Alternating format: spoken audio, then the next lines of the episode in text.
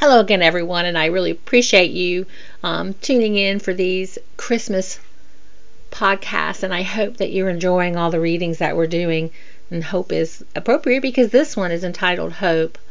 Um, it was written several years ago, and um, it's really special to me for lots of reasons that I think you'll find um, as we go through it. But you know, season of Advent is all about hope and the birth of the Christ child and the hope that came along with that event, right? So um, I hope you enjoy hope. If I position myself just right on the sofa, it's possible to fall asleep with both the fireplace um, fireside flames and the Christmas tree lights in full view. There's something very comforting about the warmth of both. During Advent, one word just fills my thoughts hope.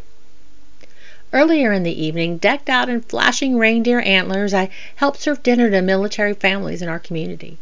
Santa arrived in a red-nosed C-130. I looked around at the hundreds of families gathered, currently serving and sacrificing so much for us. I hope our community serves them well.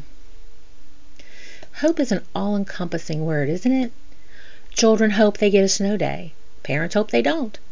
My daughter, who recently moved to the mountains, has been hoping for snow. Now, with the historic winter storm approaching, she is hoping the power holds. Children hope Santa delivers a drum set or a guitar. Parents hope Santa loses those letters. Teens hope, teens hope they fit in. Parents hope their teens stand out. Military families just hope they will be together. We all have hope for so many different things. Think about all the ways and all of the people whose lives were used by God to deliver His Son to us. Many never really knowing what their part in history would be in that moment. If they'd been chasing after everything under the sun instead of listening, would things be different for us all? Hope. Are we hoping for a better life for ourselves or a better life for our neighbors as well? Does hope require a zoom lens focused on just our tiny piece of the planet? Or does real hope require a satellite image of this amazing and yet fragile place we inhabit together? The Marines filling that hangar saw their families with a zoom lens, focused on those they love.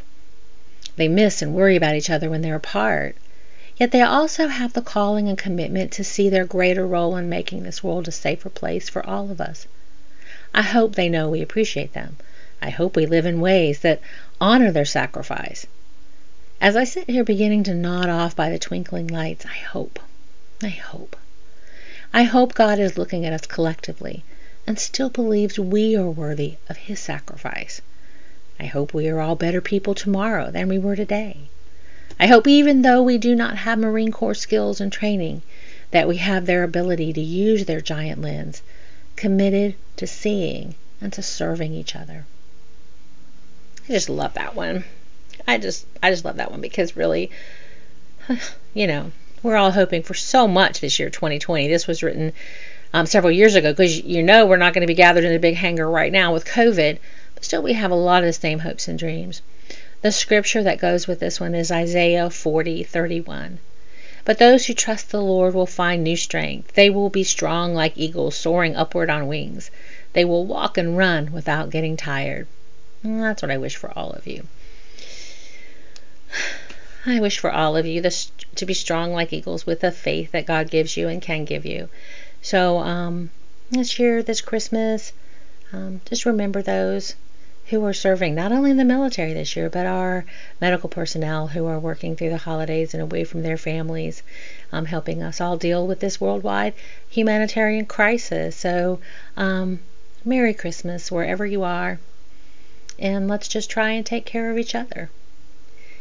If you'd like to read more blogs, you can follow me on Heart of a Warrior blog series on Facebook.